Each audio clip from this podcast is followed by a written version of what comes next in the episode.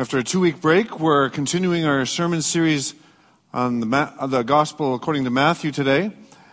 And I've been really encouraged as I've been studying Matthew chapter 20 this past week, even though I could see that Jesus' Jesus's disciples were portrayed in some rather unflattering ways in chapter 20, ways in which many of us, unfortunately, might find ourselves um, a little too e- able to relate to. Uh, but what encouraged me was how Jesus responded to his disciples in such incredibly generous and loving ways, because that assured me uh, that that's how he'll respond to us as his present day disciples, even when our choices or behaviors aren't very flattering. There's a person in our midst, Rick Capani, that some of you may know. Rick has been coming here many years, and uh, uh, I have permission to share this story about Rick. Many years ago, Rick began a new job working for a self employed painter named Steve. Um, some of you may know Steve Wolford. Steve Wolford used to attend here. He, now he lives in Wales in the UK. Um, but Rick had been suddenly and unexpectedly let go from his previous job, and Steve took him under his wing as an inexperienced rookie painter, and he began training Rick. And on the first day they were painting, they were painting the exterior of a doctor's office.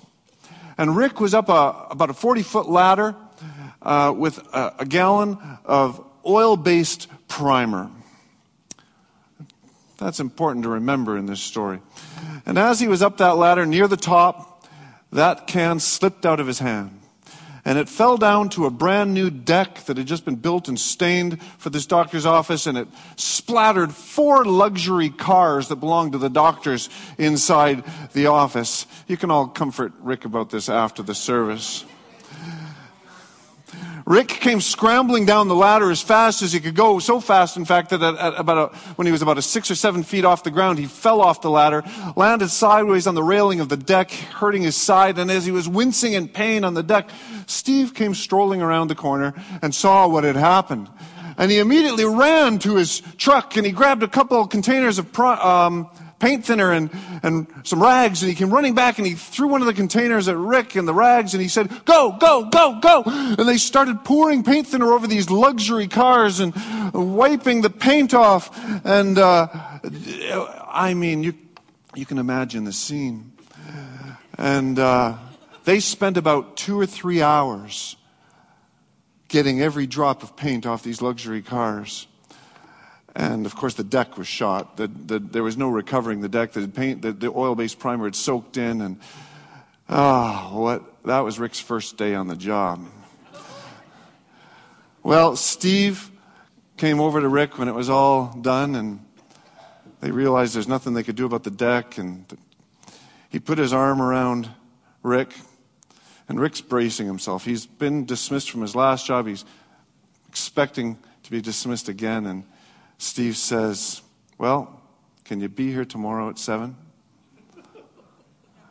Wow. Now, I realize that what Rick didn't do wasn't a sin, but it was a huge blunder, and it wouldn't have been out of the question for Steve to have fired Rick that day. But Steve's response was very much like how God responds to us when we fail, or make mistakes, or when we sin. And my hope today is that anyone here who feels like they deserve to be fired or they even deserve just simply to be demoted by God would see that God's response to our blunderings and to our sin is not what we might expect.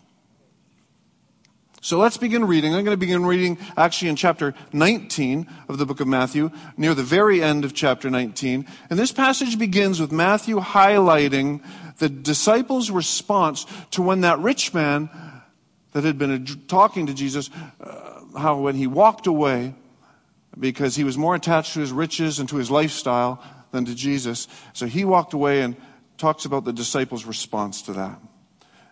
Chapter 19, verse 27. Peter said in reply, See, we have left everything and followed you. What then will we have?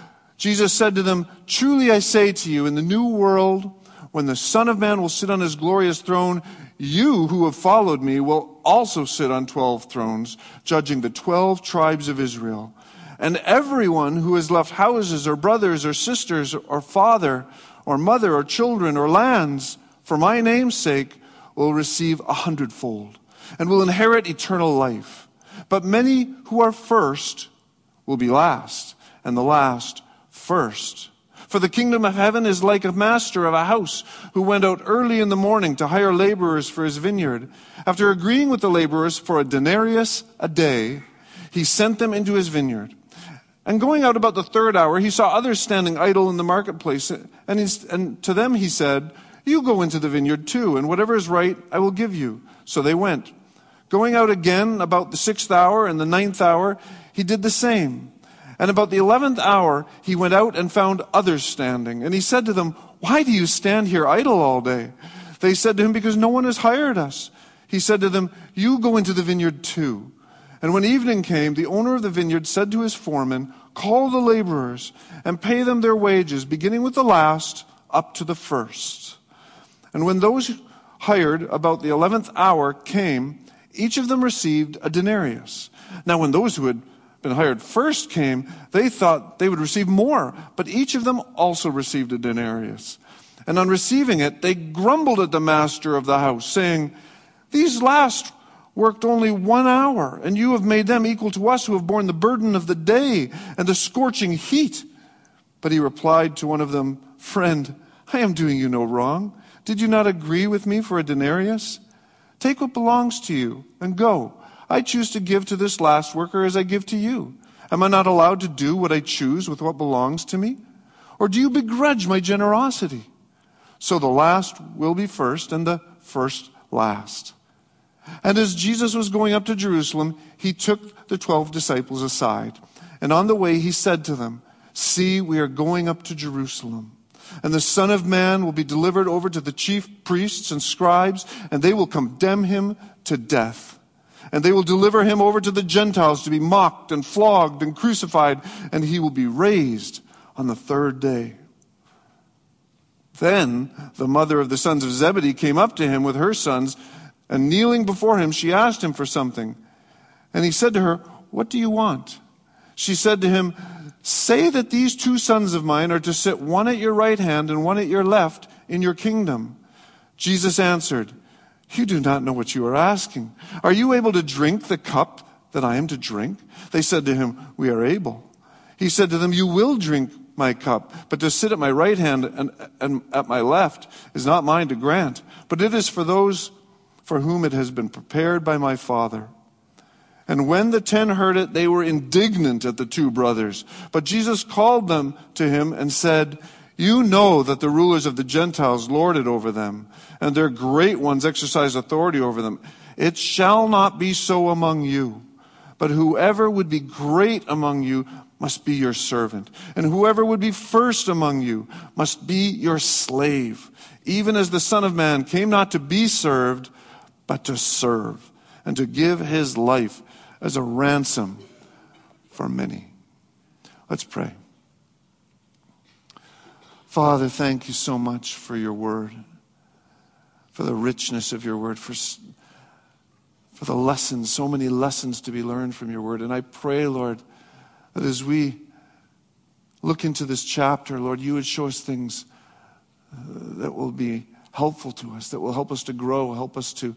Uh, become more like Jesus, because that's what you call us to. In Jesus' name, amen. Well, the first thing we might notice in this passage is not necessarily the love of Jesus, but more likely the reality of how flawed these disciples were, and I dare say how much we are like them in our own self interest and self concern that we may express from time to time. The 12 disciples were men who had the enormous privilege of spending a great deal of time with, with, with Jesus over a period of about three years. Am I the only one who stares at these stories of Jesus' disciples during Jesus' ministry years and wonders, what was wrong with these guys? Like, think of it. They spent day after day with Jesus, walking with him, talking with him, being with him, watching and listening as he performed miracles and as he taught the multitudes. They were able to continually be with Jesus for three years. Don't you think that'd mean they'd have a better shot at really growing in wisdom and character compared to us who simply take a little time each day to pray and to read parts of the Bible? Well, the truth is, we actually do have a better shot because we have God's Spirit living in us. And well, those disciples didn't yet have the Spirit living in them, and, and Jesus knew that. But anyway, so those 12 disciples kept bickering among themselves about who was the greatest. In fact, just a couple chapters ago in Matthew 18, right after three of the disciples had come down from the mountain where Jesus had been glorified, they approached Jesus to ask him, so, so who then is the greatest in God's kingdom? Jesus showed them that those who turn and get low like a child are the greatest. Well, then, very soon after that, as the disciples traveled toward Jerusalem, Matthew describes the disciples as hindering children from coming to Jesus, only to be rebuked by Jesus as he says, Let the children come. Jesus had to remind them that to such belongs the kingdom of heaven. Then, very soon after that, as they got closer to Jerusalem, Matthew describes James and John approaching Jesus with their mother, as we just read, so that she could ask Jesus for her sons to have the best seats in the kingdom, one at Jesus' right hand, one at his left. And once again, Jesus had to explain greatness in the kingdom means getting low. This time he said, like a servant. Then, if that wasn't enough, if we skip ahead a little, we find in Luke chapter 22, verse 24, right after the disciples' last supper with, with Jesus, after Jesus had just shared the bread and the wine, emblems of his death, and after just saying that one of them was going to betray him, an emotional scene, a dispute broke out among the disciples about who among them was the greatest. They were fighting at the Lord's table. What does it take for these disciples to get it? Will they never get over themselves and their egos. And then suddenly, as I think such thoughts, I see a mirror in front of my face. How many issues in my life has God had to remind me of again and again and again and again and again? And just one of those issues being the very same pride and self interest that these 12 disciples struggled with. I'm no different. I can be so focused on myself and on what people think of me and on whether or not people agree with me, what people think of my opinions. I can be so focused on, on my own ego, my own sensitivities. Maybe you can identify. Does pride and ego and self interest persist in your life. Maybe it happens at work. Maybe it comes up in school. Maybe it, it happens at home with your family, or self interest will poke its head up. Or maybe it happens at church. Self interest and pride were apparent in Peter when he said, See, we have left everything and followed you. What then shall we have? In the ancient Greek, those words we were written in the emphatic. That's like the ancient Greek way of clicking on italics, bold, underline. It was emphasized. And Jesus' response to Peter is two pronged. He said, he extended extravagant generosity to the disciples. That was the first thing. Despite their obvious pride, he's extending extravagant generosity. And he brought a gentle adjustment to the disciples regarding their behavior and their perspectives. And we're going to look at those two things this morning. God's extravagant generosity is expressed here in the form of a promise. Just after Peter's self concerned question, in which he emphasizes that word we, what about we? What about us? We've sacrificed so much. Jesus says, Truly I say to you, in the new world, when the Son of Man will sit on his glorious throne, you who have followed me will sit on 12 thrones, judging the 12 tribes of Israel. Yeah, you got that right. Jesus actually used that word you in the emphatic. Just as Peter had brought all the emphasis on himself, Jesus kept the emphasis on Peter and he actually affirmed him and he actually promised him rewards despite his obvious self interest and pride. He said, You who have followed me will get this blessing. What mercy and kindness God shows to us. Now, this is truly an amazing promise that only Matthew includes in the four gospel accounts that we have in the New Testament. Jesus promised that these 12 disciples would actually sit on 12 thrones and judge the 12 tribes of Israel. I don't know how this impacts you, but it never ceases to amaze me when I read that verse. I find myself picturing this motley crew of bickering disciples sitting kind of awkwardly in these big regal thrones. You know, in the book of Acts, these men are described as ed- uneducated, common men. You know, you can't picture them being too comfortable in these big regal thrones. Is this what Jesus meant? Well, commentators actually agree that, that this is exactly, most likely, what Jesus meant. So, in response to Peter's proud self interest and proud self promotion, Jesus graciously promised that yes, you will be rewarded for your sacrifices. I'm going to reward you generously.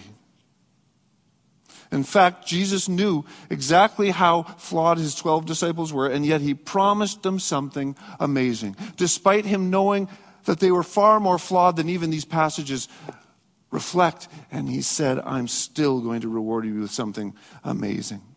And Jesus knows how flawed we are in this room, and how we feel about it, and how we want to write ourselves off sometimes.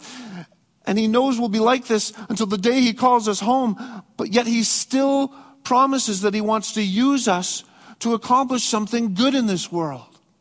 He has a purpose for all our lives, despite our flaws. You know, when I was a young Christian, I mean, a really new Christian as a teenager, I loved reading my Bible. when I really started getting excited about the Lord, I was reading my Bible all the time, and I was underlining in it, and I was writing in the margins, and I was so excited. This was all so new to me. Well, as I continued reading, and I'd be sitting in Bible studies when I'd be able to refer to passages that sort of related to what we were talking about, and people would be so impressed. And I, it started going to my head. I started thinking of myself as uh, fairly learned. And it, I, I, I started becoming quite proud about it. And one week I offered to teach a Bible study on Romans 8 in our high school uh, Bible study group that we had. It was a pretty good group. There was about 15 to 20 people on most um, evenings that we had it. We had it weekly, and we were all pretty keen. And I offered to study on Romans 8. So, you know, I turned to Romans 8 in my studies. I, I wanted to prepare, and of course, many of you may know that the, the, the chapter Romans 8 starts with the word therefore. Therefore, there's no condemnation in Christ Jesus. And I saw the word therefore, and like a good Bible student, I knew that whenever you see the word therefore, you have to look back in the text to see what the word therefore is therefore. And so I looked back into Romans 7 to see why he was saying therefore, and as I studied Romans 7, I saw that it started with, or do you not know, brothers? Well, I wanted to know, why did, why did the writer, why did Paul say that? Do you not know what? And, and like, why is he asking that? So I went into Romans 6, and then I see in Romans 6, as I was studying that, it starts off with, What shall we say then? Well, why would he say that? Why would he ask that? So I'm in Romans 5 now, and it starts with therefore. Well, what, when you see the word therefore, you have to look back to see what it's there for. Right. So there I am in Romans 4, and I study it and I see that it starts off with what, what then shall we say? Well, why is he asking that? Now I'm in Romans 3. Before I knew it, I was doing a 30 minute Bible study on Romans 1 to 8. Wow. Well, that didn't go so well. It was a complete failure. And I remember as I was teaching it, I really did attempt it.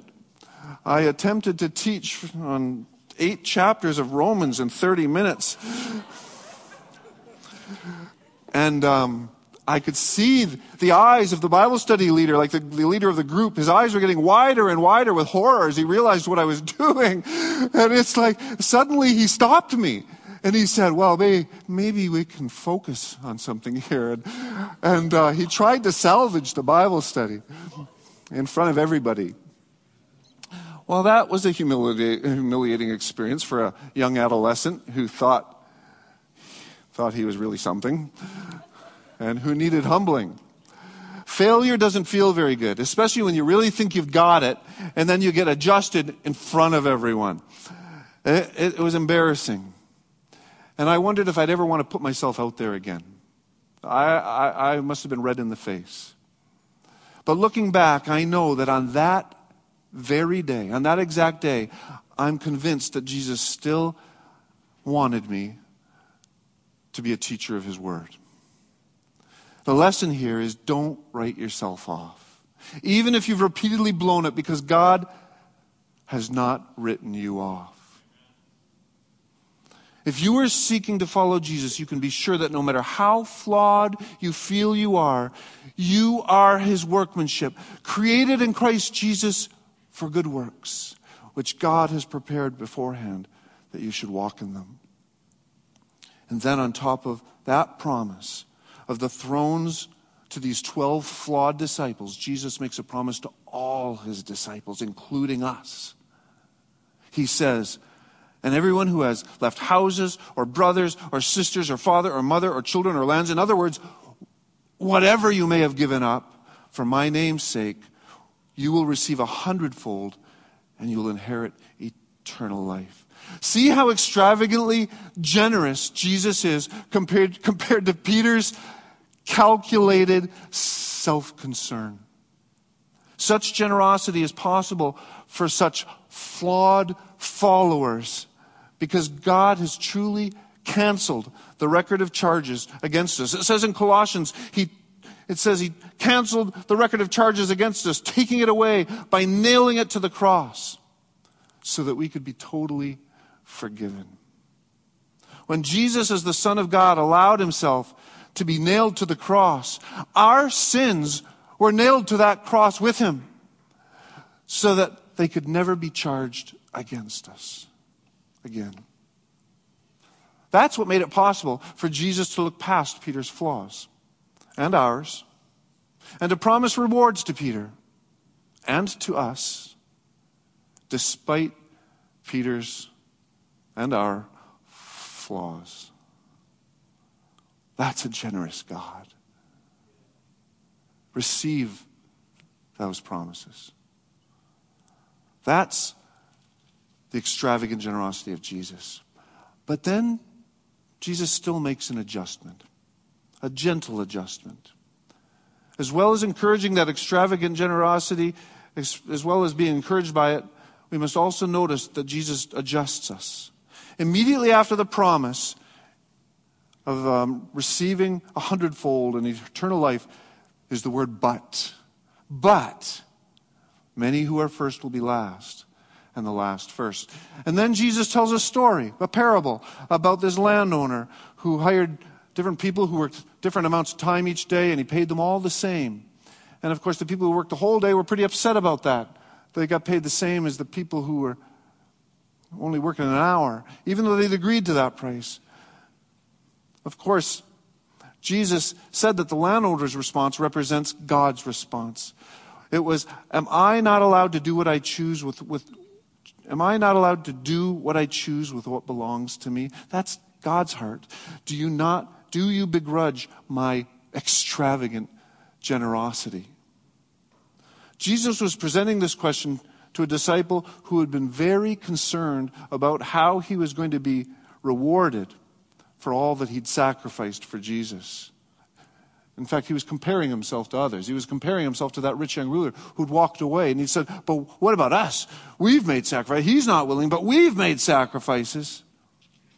By placing and then Jesus told this story, and by placing it between his repetition of the statement, first will be last and the last will be first, Jesus made it clear in his adjustment that God uses a totally different set of values from the ones that Peter was using for determining who gets affirmed and rewarded. Jesus' values were completely different in determining those things. Peter was all about, hey, see, look, we've made huge sacrifices to follow you. Look at us. Reward us. We're better than that rich guy who walked away. But Jesus is all about stop making comparisons. Look to your own heart and to the work that you've been given to do. And when you're rewarded, take what you've received and be content. This is an adjustment to Peter. This is because rewards in God's kingdom are not primarily based on what we can see and measure. Jon Bloom writes The truth is, we rarely know who the real great ones are. Those whose lives prove truly great in God's assessment and bear the longest lasting fruit generations from now. Who are those people? God's way was to call 12 uneducated and common men and then call them to sit on thrones judging a nation. That's God's way, despite their flaws. And God's way is to call untrained, dedicated volunteers in a little known church on a windswept prairie to help strangers from nations all over the world, teaching them English as they grow in friendship together, just to give them a leg up in this country. And God's way is to call ordinary, unassuming volunteers to faithfully rise early on Saturday after Saturday so that they can provide food for dozens and dozens of families who are struggling to make ends meet. And God's way is to call ordinary people of humble means to raise thousands of dollars to buy a van for a family in need and to provide Christmas gifts for widows and orphans overseas, and to raise hundreds of thousands of dollars for a church plant across the river so that we can bless another part of our city. God's way is for this church to love one another in countless acts of kindness that no one will ever see. And God's way is to call a simple church on the Canadian prairie to impact their city and their province and many nations of the world simply because God prefers to use the weak and the foolish to shame the strong and the wise. Yeah. We're flawed. We're not a perfect church. In fact, I've, I've met people, in fact, this has happened on numerous occasions, so much so that it's starting to bug me, that, that when people are telling me on their first Sunday here, the reason they decided to keep coming back was because there was a pastor, you know, it doesn't matter which one, it's been different ones in different stories, standing up at the pulpit and saying sorry for something. Wow. Well, if that's all it takes, I, will apologize. I've, I've got lots to apologize for. But it's just the fact that we're a humble church. We're, I mean, humble in the sense of small and unrecognized with lots of flaws. But God wants to use us, just like He wants to use each individual in this church. Let's not forget that God looks to our hearts when looking for reasons to affirm us. Not whether or not we did something huge and amazing or made news headlines. But Jesus shared another really important adjustment when responding to James and John and to the grumbling of the other 10 disciples after James and John asked what they asked. And this was the adjustment Jesus brought. You know that the rulers of the Gentiles lord it over them, and their great ones exercise authority over them. It shall not be so among you, but whoever would be great among you must be your servant, and whoever would be first among you must be your slave. Even as the Son of Man came not to be served, but to serve, and to give his life as a ransom for many. This is an adjustment that literally calls us to be last in order that others could be first. When Jesus said, even as the Son of Man, using himself as an example, he made himself the supreme example of servanthood, the kind of servanthood he was calling us to follow. This is a call to lay down our lives to serve others which can happen in a million different ways. Are we prepared to be adjusted by the words of Jesus this morning? None of us can claim to have arrived at what he's talking about here. All of us can grow in the area of servanthood. But it's also true that Jesus didn't die simply to be an example so that we'd then make adjustments. Okay, I'm going to die. That's how far I'm going to take servanthood. That's my example. You follow me now. That's not the only reason he died. He died so that he could pay the penalty for all the ways we fall short. Because we're not going to be perfect servants. So that we can be totally forgiven for every way in which we fail to live up to his example. So, in calling us to be servants, he's made a way for us to be forgiven when we fail. That's how extravagantly generous he is, even when he adjusts us. It was in this awkward context of adjusting the disciples' self centeredness and earthly mindedness that Jesus graciously repeated his plan to provide the most amazing demonstration of extravagant generosity that the world had ever seen. The Son of God would give his life for a proud and rebellious people so that we could be forgiven and reunited with our Father God. Right between Jesus' response to a proud Peter and his response to a proud James and John, Jesus lovingly explained to his disciples for the third time this is what's going to happen in Jerusalem. I'm going to die for you, but I'm going to be raised on the third day.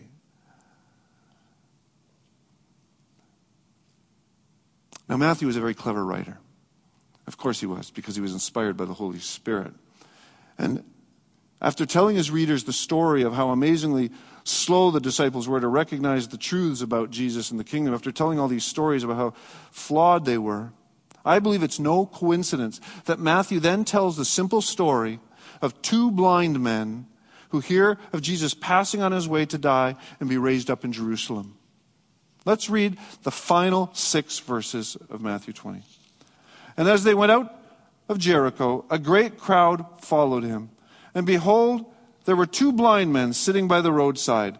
And when they heard that Jesus was passing by, they cried out, Lord, have mercy on us, son of David. The crowd rebuked them, telling them to be silent. But they cried out all the more, Lord, have mercy on us, son of David. And stopping, Jesus called them and said, What do you want me to do for you? They said to him, Lord, let our eyes be opened. And Jesus, in pity, touched their eyes, and immediately they recovered their sight and followed him. I believe that Matthew intentionally included this story right after what we've just read because he intended this story to be a living parable of how the 12 disciples needed their eyes opened. Matthew goes from speaking about James and John's spiritual blindness to these two other men's physical blindness. Matthew is the only writer to mention that there were two blind men. This story is told elsewhere, but it's always about blind Bartimaeus. There were two men that the other gospel writers, they don't mention the other. But here we have a, a contrast between these two men who've just asked for the best seats in the kingdom and these two other men who are quite different. And in verse 32, Matthew described Jesus' uh, Jesus' abrupt response to the two blind beggars. It says, Jesus stopped. Now, I don't know how much significance Matthew put on those two words, but they're powerful words. The words Jesus stopped caused me to wonder at what it means for the Son of God, who was on his way to Jerusalem to accomplish God's awesome, long promised epic plan for saving the human race from the consequences of sin to suddenly stop in his tracks. What would he stop for? What stopped Jesus con- from continuing such an infinitely important journey? Well, the fact is, Jesus stopped for what people around him found annoying a couple of blind beggars shouting for Jesus to have mercy on them, with the people around them rebuking them, telling them to shut up. But they persisted, and that caused Jesus to stop. Jesus could have stopped the first time they called out. Jesus didn't stop the first time. He kept walking. He stopped when they persisted. He walked on until their determination was obvious, and then he stopped. Stopped to talk to two poor blind beggars who seemed able to see more clearly than Jesus' 12 disciples. Having stopped, he asked them the strangest question to two men who were obviously blind. He said, What do you want me to do for you? Why ask a question of men that you can see are blind? It's obvious they want their sight. But Jesus seemed to love hearing expressions of, of, of faith. This is a lesson to us in the area of prayer. God knows what we need. And we know that He knows what we need, but He still wants us to ask. He wants to hear expressions of faith. For upon hearing them ask for their sight to be restored, Jesus immediately opened their eyes. Faith was persistently expressed, and that persistence caused Jesus to stop and pay attention to two men that no one else thought mattered. Yet these two simple beggars knew something profound. They knew the right thing to ask the Son of David. Peter asked, What, what are we going to get for our sacrifices? James and John said, Can we sit behind you in the kingdom? But these two blind beggars, they asked, Lord, have mercy on us. That is the prayer Jesus wants to answer for each one of us in this room, whatever we're going through, when we cry out to Him from a place of worship and humble surrender. These men would have been considered last in their society, but Jesus, He stopped because He considered them first and an example to all of us. So, in closing, I want to ask you something and ask myself as well. How much do we listen to the devil, who is called the accuser of the brethren as he accuses us day after day regarding our repeated failures, compared to how much we listen to the Son of God as he addresses us as flawed and proud and self seeking people, but he tells us about he, how he died for us so that he could forgive us, so that he could employ us and generously reward us. Who are we listening to? This extravagantly generous God who adjusts us to just follow his example and forgives us when we fail, or to the devil who accuses us tries to tell us we're a write off when we fail, tries to tell us that we're no good when we fail, even though God has good plans for us. Clearly, Matthew wanted his readers to hear and see Jesus' love in this story, in all these stories. What a God we serve who treats us as we don't deserve. He sees us as who we are, with every hidden and motive, every hidden motive and every bad attitude revealed.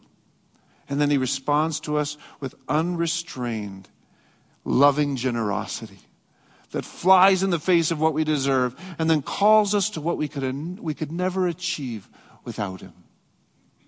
That is the gospel. That is the good news. And it is true for everyone who loves and follows Jesus to this very day. Amen.